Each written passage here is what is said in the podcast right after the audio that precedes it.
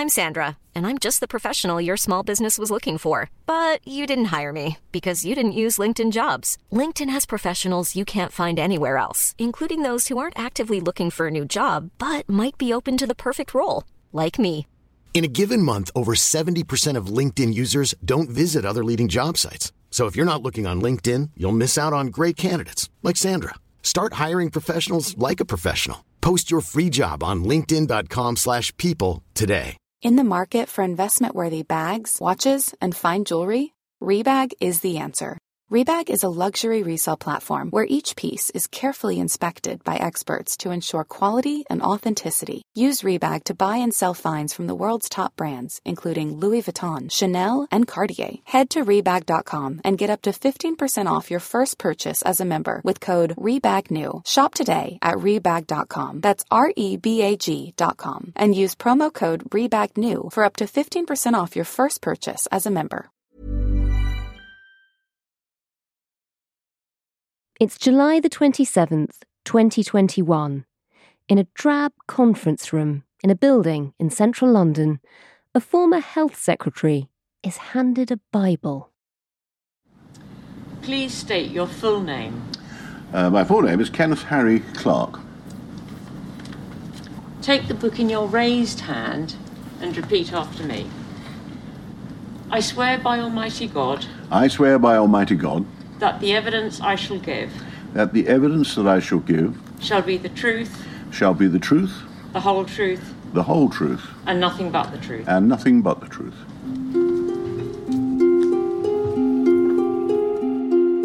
You were asked to reflect on the government's response to the risks posed by infected blood and blood products.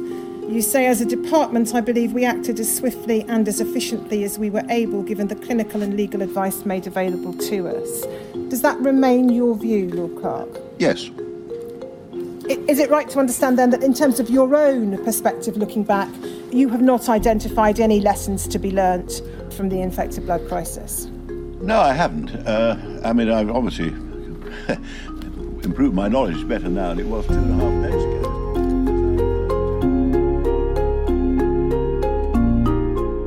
A full scale public inquiry is underway, and a former Prime Minister takes the stand.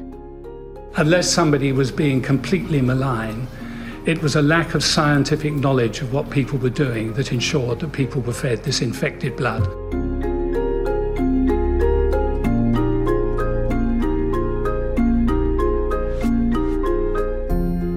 But questions remain. I'm afraid that institutions and the state close ranks uh, around a lie sometimes. And I think that's what's happened in this case.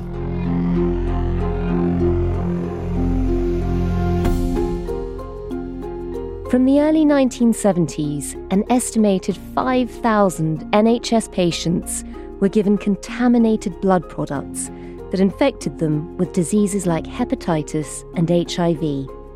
Since then, half of these people have died. So, how did this happen? How did the NHS, while supposedly delivering life saving treatment to thousands of patients, actually deliver them a death sentence? After decades of campaigning, a public inquiry was finally launched, and this autumn it will publish its final report. You're listening to Stories of Our Times from the Times and the Sunday Times. I'm Manveen Rana. Today, Death in the Blood, the most shocking scandal in NHS history.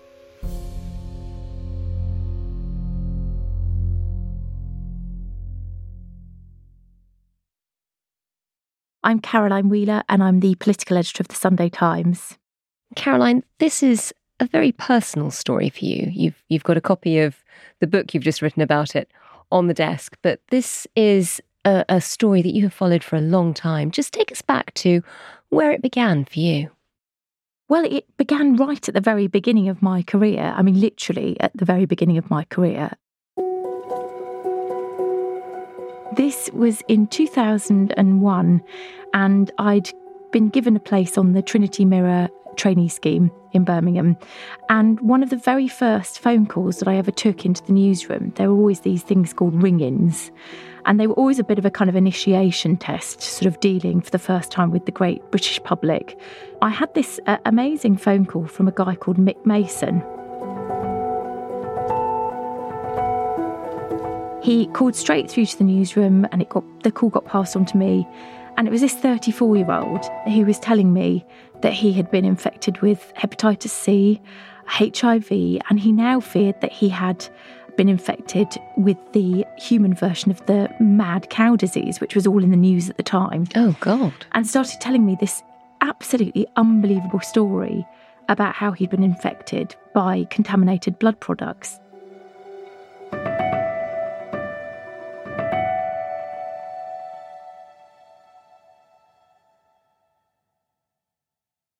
This is one of your first days on the job. You know, when you're hearing this, First days on the job. what are you thinking? I'm thinking this is a conspiracy theorist. This is somebody that is trying to catch me out or has been put up to it by the news desk. And I came off the phone call and started doing a bit of research into this particular subject.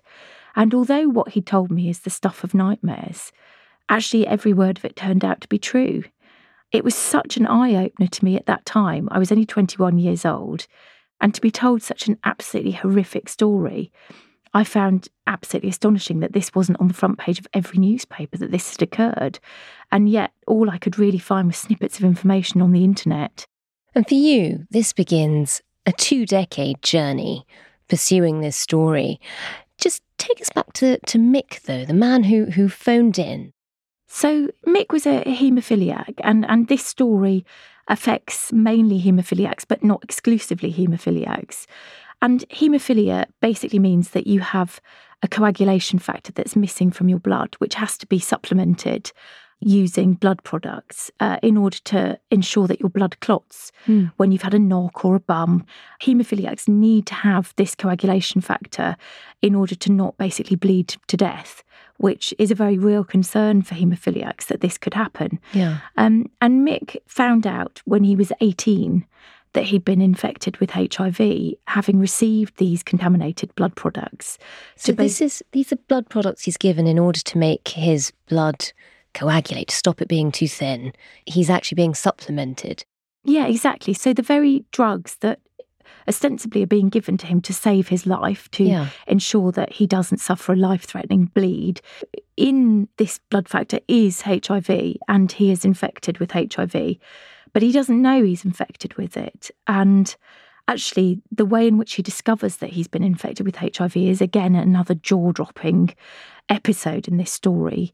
In that at 18 years old, he's sent a diet sheet by his doctors advising him on the best types of food to be eating uh, for individuals that have been infected with HIV.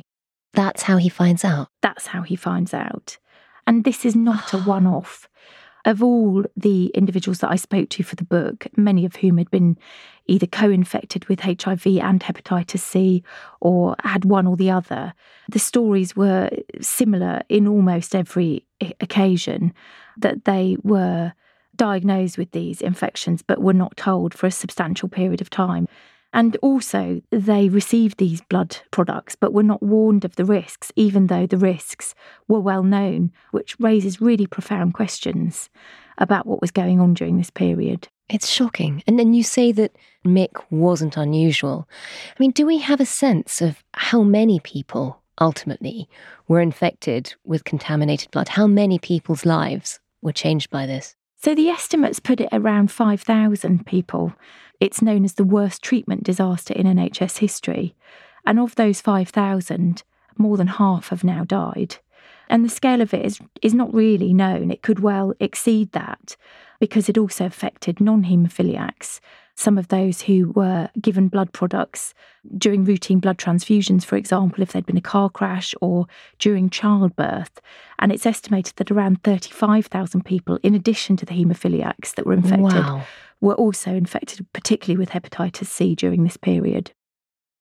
Just take us back a step. I mean, how exactly do we end up with contaminated blood in the NHS? I mean, where does where does this begin? Well, it's really a sort of story of medical advancements, really.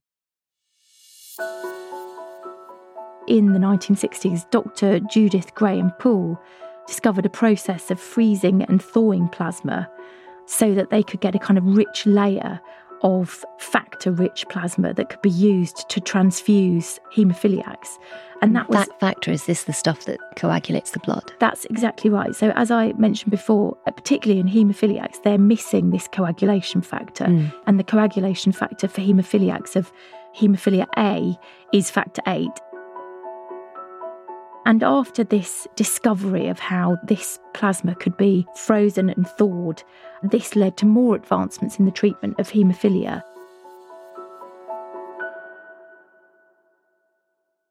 So you've got an amazing period of amazing discoveries that could transform the way haemophiliacs in particular live. How does that lead to contaminated blood? So, putting it simply, you just couldn't make enough of this stuff in Mm. the UK. Demand very quickly outstripped supply. There was a real clamour for this life changing plasma. And indeed, the UK has never been self sufficient in this ever since the start of this process. So not enough people. Not enough blood. people. So it meant that often the establishment turned to places like America, which had a very different donation system to the UK and was based on people being paid to give donations. And there was a really obvious warning about some of the horrors that were to come right the way back in 1975. A World in Action investigator spent four weeks visiting plasma centres, selling plasma, talking to donors, and examining safeguards. Tonight, World in Action investigates the health risk to Britain's haemophiliacs from the men who sell their blood in America. So, World in Action went, there were 24 Hyland clinics across the United States. These are the clinics that take blood. That's correct. It focused on one in San Jose near San Francisco. Mm. And the film crew turned up and saw and witnessed individuals, often down and outs, drug addicts and alcoholics, were on a kind of list of individuals where it was deemed to be a- a risk, particularly of hepatitis, for example, that and, and so it was deemed that they should not give blood.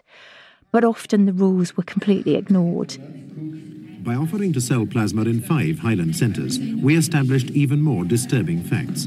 One, no check was made on the false addresses we gave. This can admit down and outs, a high hepatitis risk. Two, Hyland doctors did not always carry out the only checks that can detect drug users. Drug users are among the highest risk for hepatitis. Three, physical examinations were not always done fully, though certified as such.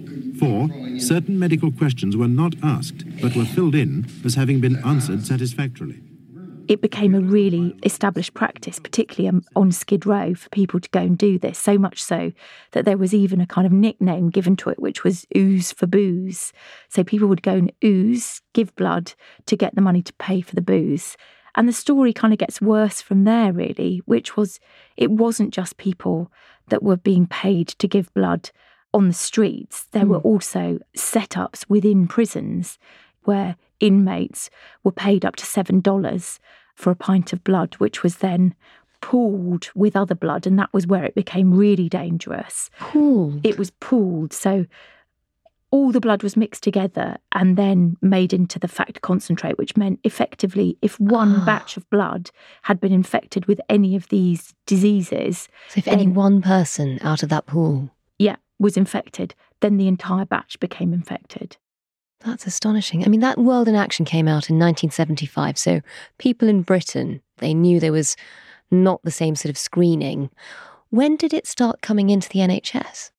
Well, it was there at that particular time. And The- it didn't stop. in the time in 1975 there was reports in some of the medical journals in the united kingdom that a group of haemophiliacs had been infected with hepatitis the issue had been around one particular maker of factor 8 and that factor 8 had come in from the united states so for anybody to argue that the risks were not known about at that time is completely for the birds that warning in 1975 was one of a whole host of warnings about the impact of contaminated blood and it entering the NHS supply chain.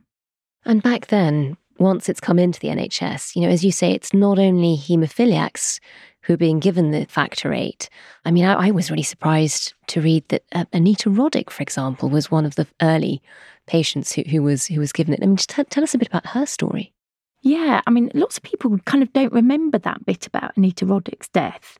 Anita Roddick was obviously the founder of the Body Shop. She was one of the of Britain's richest people at the height of her empire. Great female entrepreneur. And a great female entrepreneur. And she allegedly, and it's only ever been claimed that this was the case, was infected in 1971. So she would have been one of the first cases. And she believes, or her family believe, that she was infected when she gave birth to her daughter Samantha. But she didn't find out for another 30 years. And it was only when she was having some medical tests done that it was actually flagged that she did have hepatitis C. And she quickly became fairly vocal about it, became a member of the Hepatitis C Trust, and talked about the fact that she had by that point got cirrhosis of the liver. And it's important to remember with hepatitis C that it can stay dormant for a very long time, yeah. attacking the liver without anybody knowing about it, which is why we're never really going to know the true scale of this tragedy because still today there could be people who were infected who have no idea that they were infected, but it will be silently eroding their liver function. Wow. And for Anita Roddick, who did did die young, tragically, for her family, they think this, factor eight, contaminated blood, was part of the problem.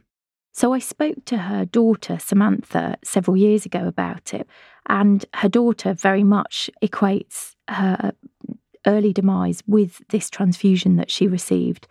And she actually thinks it's, you know, incredibly sad given Anita Roddick's commitment to looking at the supply chains and making sure that they were ethical supply chains in the production of goods for the body shop, that actually she herself died because of the contamination of the blood supply chain. Wow. And as you say, you know, she was given the factor eight during childbirth, but a lot of the people who did get it around that era were haemophiliacs, many of them children. Yes, the most shocking part of this story for me has been the way in which, particularly children, were effectively experimented on by haematologists during this period in order to work out whether these blood products were infected with deadly diseases. And there are memos, which I've included in the book, which shows that these individuals were knowingly being tested on. So in, in January 1982, Professor Bloom, who is a, one of the key haematologists that's been involved in the treatment of haemophiliacs and actually plays a very important role in this story, he wrote a letter that basically confirmed that haemophiliacs were being experimented on. This is what Bloom wrote. Although initial production batches may have been tested for infectivity by injecting them into chimpanzees, it is unlikely that the manufacturers will be able to guarantee this form of quality control for all future batches. It is therefore very important to find out by studies in human beings to what extent the infectivity of the various concentrates had been reduced. The most clear cut way of doing this is by administering those concentrates to patients not previously exposed to large pool concentrates. And of course, those that were not previously exposed were, were generally children, which is why, when there's been analysis done of this particular tragedy, around a third of those that were infected with HIV were children.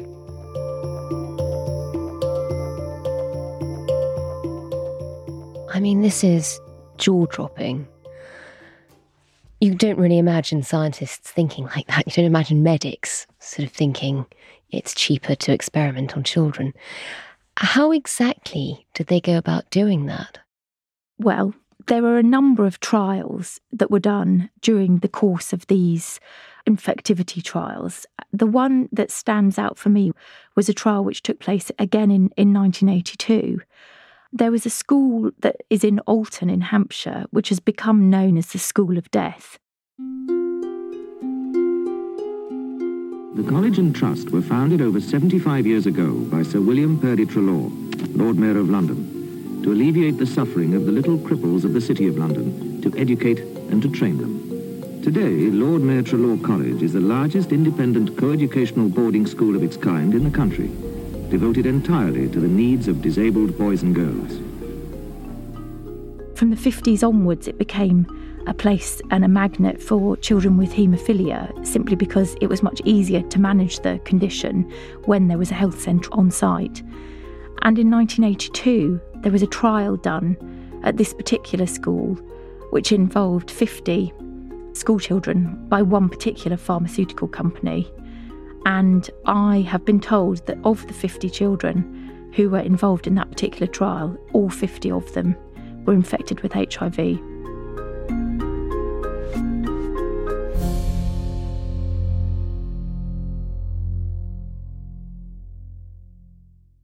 These are children with haemophilia already. They're at a school for special care, and instead they're in, being infected by HIV while they're there. Have, have you managed to speak to any of them? So I've spoken to, to quite a number of them. The story that I have chosen to tell in the Sunday Times with the launch of the book is the story of Ade Goodyear. Ade Goodyear, who you wouldn't believe is the most cheerful, upbeat human being you could possibly ever imagine, given such tragedy has befallen him. He found out in 1985 that he had been infected with HIV in the most extraordinary way. He was summoned to the health centre on a very beautiful sunny afternoon in May 1985. There were five of them, him and his schoolmates, called in to see the director of haematology at the centre called Dr. Aronstam. And as they were gathered, one of the nurses that was with them started weeping. Ade was told that he had been given HIV as Dr. Aronstam pointed to the boys and told them which one of them had been affected or hadn't been infected with the words, You have, you haven't, you have, you haven't. And the last time he uttered the words, You have, it was when Dr. Aronstam was pointing at Ade. And that's how Ade found out that he had HIV. In the headmaster's study, in front of other boys. Yeah. And actually, one of the saddest things that I know from what Ade's told me since is that although they were not all told that day that they'd been infected with HIV, they did all subsequently get infected, and Ade is the only one alive today.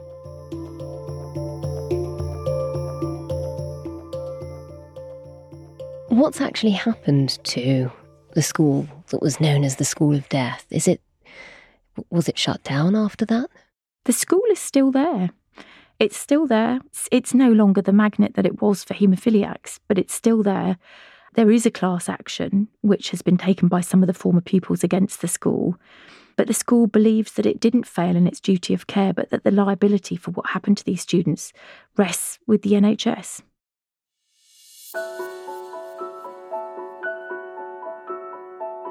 Coming up, after these experiments on children left thousands dead, why did it take decades for a public inquiry to be launched? And how did Caroline help to bring it about?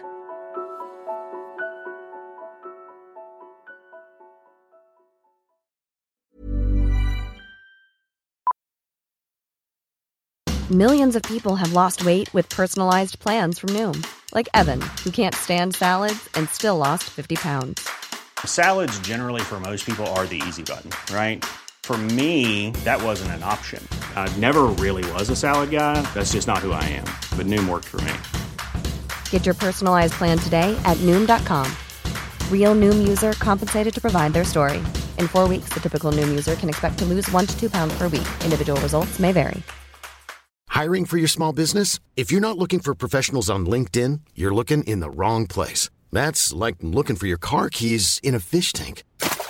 LinkedIn helps you hire professionals you can't find anywhere else, even those who aren't actively searching for a new job but might be open to the perfect role. In a given month, over 70% of LinkedIn users don't even visit other leading job sites. So start looking in the right place. With LinkedIn, you can hire professionals like a professional. Post your free job on linkedin.com slash people today. When you're ready to pop the question, the last thing you want to do is second guess the ring. At Bluenile.com, you can design a one-of-a-kind ring with the ease and convenience of shopping online. Choose your diamond and setting. When you find the one, you'll get it delivered right to your door. Go to Bluenile.com and use promo code LISTEN to get $50 off your purchase of $500 or more. That's code LISTEN at Bluenile.com for $50 off your purchase.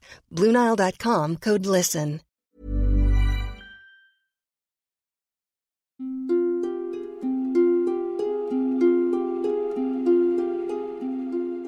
Caroline, you told us earlier about some of the experiments that were being carried out by medics at the time, by Dr. Bloom in particular. You mentioned a very renowned hematology expert back then. One of the final chapters in your book is just called Colin. Tell us a bit about his story. So, Colin Smith was infected with HIV when he was just two years old. He was a previously untreated patient. He was infected, or certainly he found out that he'd been infected with HIV in 1983. And what is most shocking about Colin's story to me is that one month prior to him being infected, Professor Bloom, who was in charge of his treatment, had actually issued a new memo to the kind of hematology community, advising them to stop using the factor eight, imported factor eight, because they knew of the HIV risk. It's never been explained why Colin was given factor eight, particularly because he hadn't needed it in the past. It was for a routine operation for grommets on his ears. And so there had been no need for him to be given that. So the only conclusion that his parents can really come to is that he was one of these unwitting guinea pigs and he was infected as part of that systemic program of trying to find out whether the blood was still dangerous. And he's infected a month after his physician has told people to stop infecting other people with, with That's factor correct. That's correct. And Colin's story is the one that breaks my heart the most. He weighed less than a, a six month old baby when he died. He'd been completely emaciated. He used to have to be lifted up in a sheepskin to stop him from being injured by his parents. And when they came to take him home from the hospital because he was dying for his last Christmas, the doctors tried to stop him from being taken home because they told his parents that no undertaker would take his body because he had HIV. And all the time, while this absolutely horrific set of events was engulfing this family who were tending to a very, very poorly child. They were having AIDS daubed on their door and being subjected to abuse and harassment and ostracised by the community around them at the very time when they needed them more support than ever before. And I, I just find that so painful. I just find that that just so painful. Was there ever any sense of Dr. Bloom, the physician who administered the factor eight to Colin, was he ever held to account? No, not really. He's he's no longer um, around. He he died some time ago, and but but there has been some retrospective thinking about his role. The unit that was once named after him, his name has now been removed from that unit, and the bust of him that was there has also been taken down. So there This has been the hospital where he worked. where he worked in Cardiff. So there has been a kind of acceptance of his role in the scandal. Caroline, you have been bringing these stories to light for years. And the reason many of us managed to hear the accounts, you know, the personal testimony of people like Colin's parents, was because there has been a big public inquiry into infected blood. How did that inquiry finally come about, and what was your role in it? Well, for a start, we never thought we'd get this far. And really, the breakthrough came in the most surprising of ways to me. We'd been sort of building a campaign and a consensus. And I say we, myself and Diana Johnson, who's the Labour MP for Hull North, and also the co chair of the all party parliamentary group on haemophilia and contaminated blood. Hmm. And we'd been sort of working away on the political parties for many years, trying to get them to put a commitment to holding a public inquiry into the various manifestos. And in 2017, we had quite a few manifestos that were signed up to the notion of a public inquiry, including crucially the DUP But obviously, you know, in 2017, for a large portion of the Conservative Party campaign, Theresa May, who was the Prime Minister at the time, was 20 points ahead in the polls. And the prediction had been that she was going to sweep to a landslide victory. Yeah. But as you will remember, things didn't quite go to plan for the Mm. Conservative Party. Uh, at the end of the day, Theresa May lost her majority and she was propped up by the DUP. I recently changed newspapers and I'd come to join the Sunday Times. And one of the first times I'd gone back into Parliament after that election, I bumped into Diana Johnson and we were talking about contaminated blood and where the campaign was going to go next. And I, I just sort of casually mentioned to her that I thought we now had a majority for a public inquiry because we had had the support of the DUP. Mm. And then I sort of said to Diana, well, you know, we could get a letter together perhaps and try and get all the leaders of the parties that are in support of a public inquiry to sign a letter to the Prime Minister and try and, you know, bounce them into it. And Diana thought about it. She said, leave it with me. Within a, a couple of days, she duly, and to her full credit, came back with a letter that was signed by all the party leaders. And yeah, it's quite funny that really the story that I'm most proud of in my journalistic career was a 350 word story on page four of the Sunday Times, which made reference to this letter. And just several weeks after Theresa May was returned to Downing Street, it was about two hours before Theresa May was due to stand up and address the Commons on the issue. And I got a phone call, and it was this Prime Minister's special advisor saying, Would you take a call from the Downing Street switchboard? Yes, I would. Uh, a guy called Tim Smith came on the phone, and he just said the words that I will never forget uh, as I was standing in Portcullis House. Congratulations, two weeks into your new job, and you've got your public inquiry.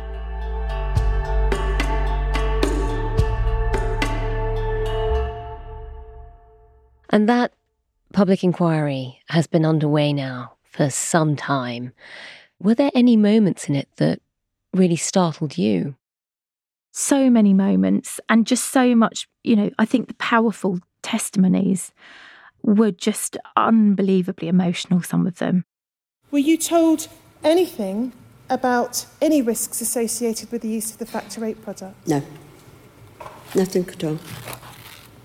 Were you told anything about differences between NHS products or American products? It was never spoken about. We just believed the doctor. You know, they were treating Colin, and it sounds terrible, but he was like a god to us, Prof. Bloom, because he was looking after my son. So why would I ask any questions about? it? We thought he was getting the best treatment possible. Colin and Jan Smith, the parents of Colin Smith, their evidence was the most powerful evidence I've seen. I could cope with uh, death, but not with the death of my son. I still have trouble today. The fact that he's in a grave on his own, and the guilt will never go away. But also moments where there was fury in the inquiry, the evidence of Ken Clarke. Given the medical knowledge at the time, did anyone behave carelessly or negligently? And all I can say is personally, insofar as the areas I, I've now seen or I've been involved in, no, I don't think anybody. I can't. I can't see anything where I think anybody in the department should have acted differently. and the slightly nonchalant way in which he delivered his response to the inquiry, you know, really sent shockwaves through the inquiry room too. And, and everything, the whole everything depends. It's true of all these inquiries, which we now set up so regularly. With hindsight, of course, you can see things that we would do and would have done had we known the eventual outcome.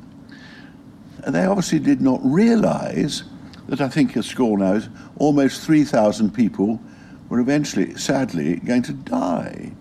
If they'd known that, they would have stopped Factor 8 straight away. I mean, You mentioned Ken Clarke there. Was there more that governments in the interim could have done? The one thing that would have been a game changer would have been if we'd reached self sufficiency. in terms of the blood products that we made in the United Kingdom. And David Owen, who again is, is one of the heroes of the piece in this, who was the health minister in 1975 Mm. when this burgeoning health crisis was emerging, was very clear that we needed to put in the infrastructure and the money to make sure that we became self sufficient, but it never happened. And with the public inquiry, it stopped taking evidence last February. Do we know roughly when they'll be publishing their conclusions? I'm hearing at the moment that we think the inquiry will come back in early November, but it could be sooner. But I think because they had to take additional evidence, I think it will be Yeah. later than we'd expected, which had originally been forecast to be October. During the course of writing this book, there are around 10 sort of characters that I've used to tell the story of the infected blood scandal, um, and two of them died uh, in the very short period of time it took for me to write this book. One was uh, a guy called Nick Sainsbury, and he died in April. He'd given evidence to the inquiry and obviously will never see the findings of it. And the second was John Corns, and he also died in April. He had given evidence to the inquiry and he will never find out how it ended. It does feel like they are slowly dying out. And that's especially put into kind of stark focus when the statistics point to the fact that one haemophiliac is dying every four days of contaminated blood poisoning. What they want is answers and a sense of justice before it's too late.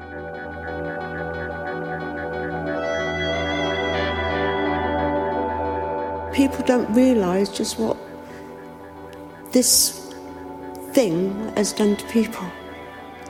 You know, took lives, maimed people, you know, they're crippled with, you know, such horrible things.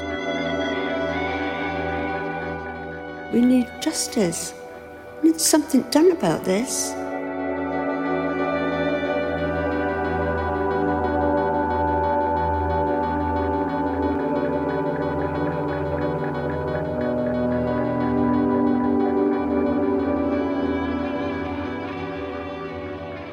You've been listening to Stories of Our Times, a podcast brought to you thanks to the subscribers of The Times and The Sunday Times, with me, Manveen Rana, and my guest, political editor for The Sunday Times, Caroline Wheeler.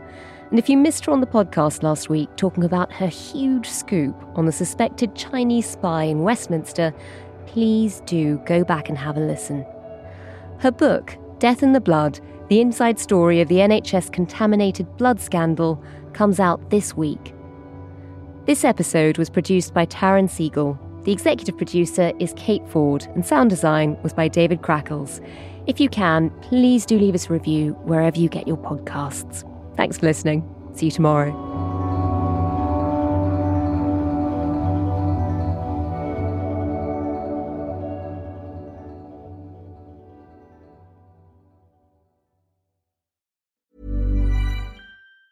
Planning for your next trip? Elevate your travel style with Quince. Quince has all the jet setting essentials you'll want for your next getaway, like European linen, premium luggage options, buttery soft Italian leather bags, and so much more. And it's all priced at 50 to 80% less than similar brands. Plus, Quince only works with factories that use safe and ethical manufacturing practices. Pack your bags with high-quality essentials you'll be wearing for vacations to come with Quince. Go to quince.com slash trip for free shipping and 365-day returns.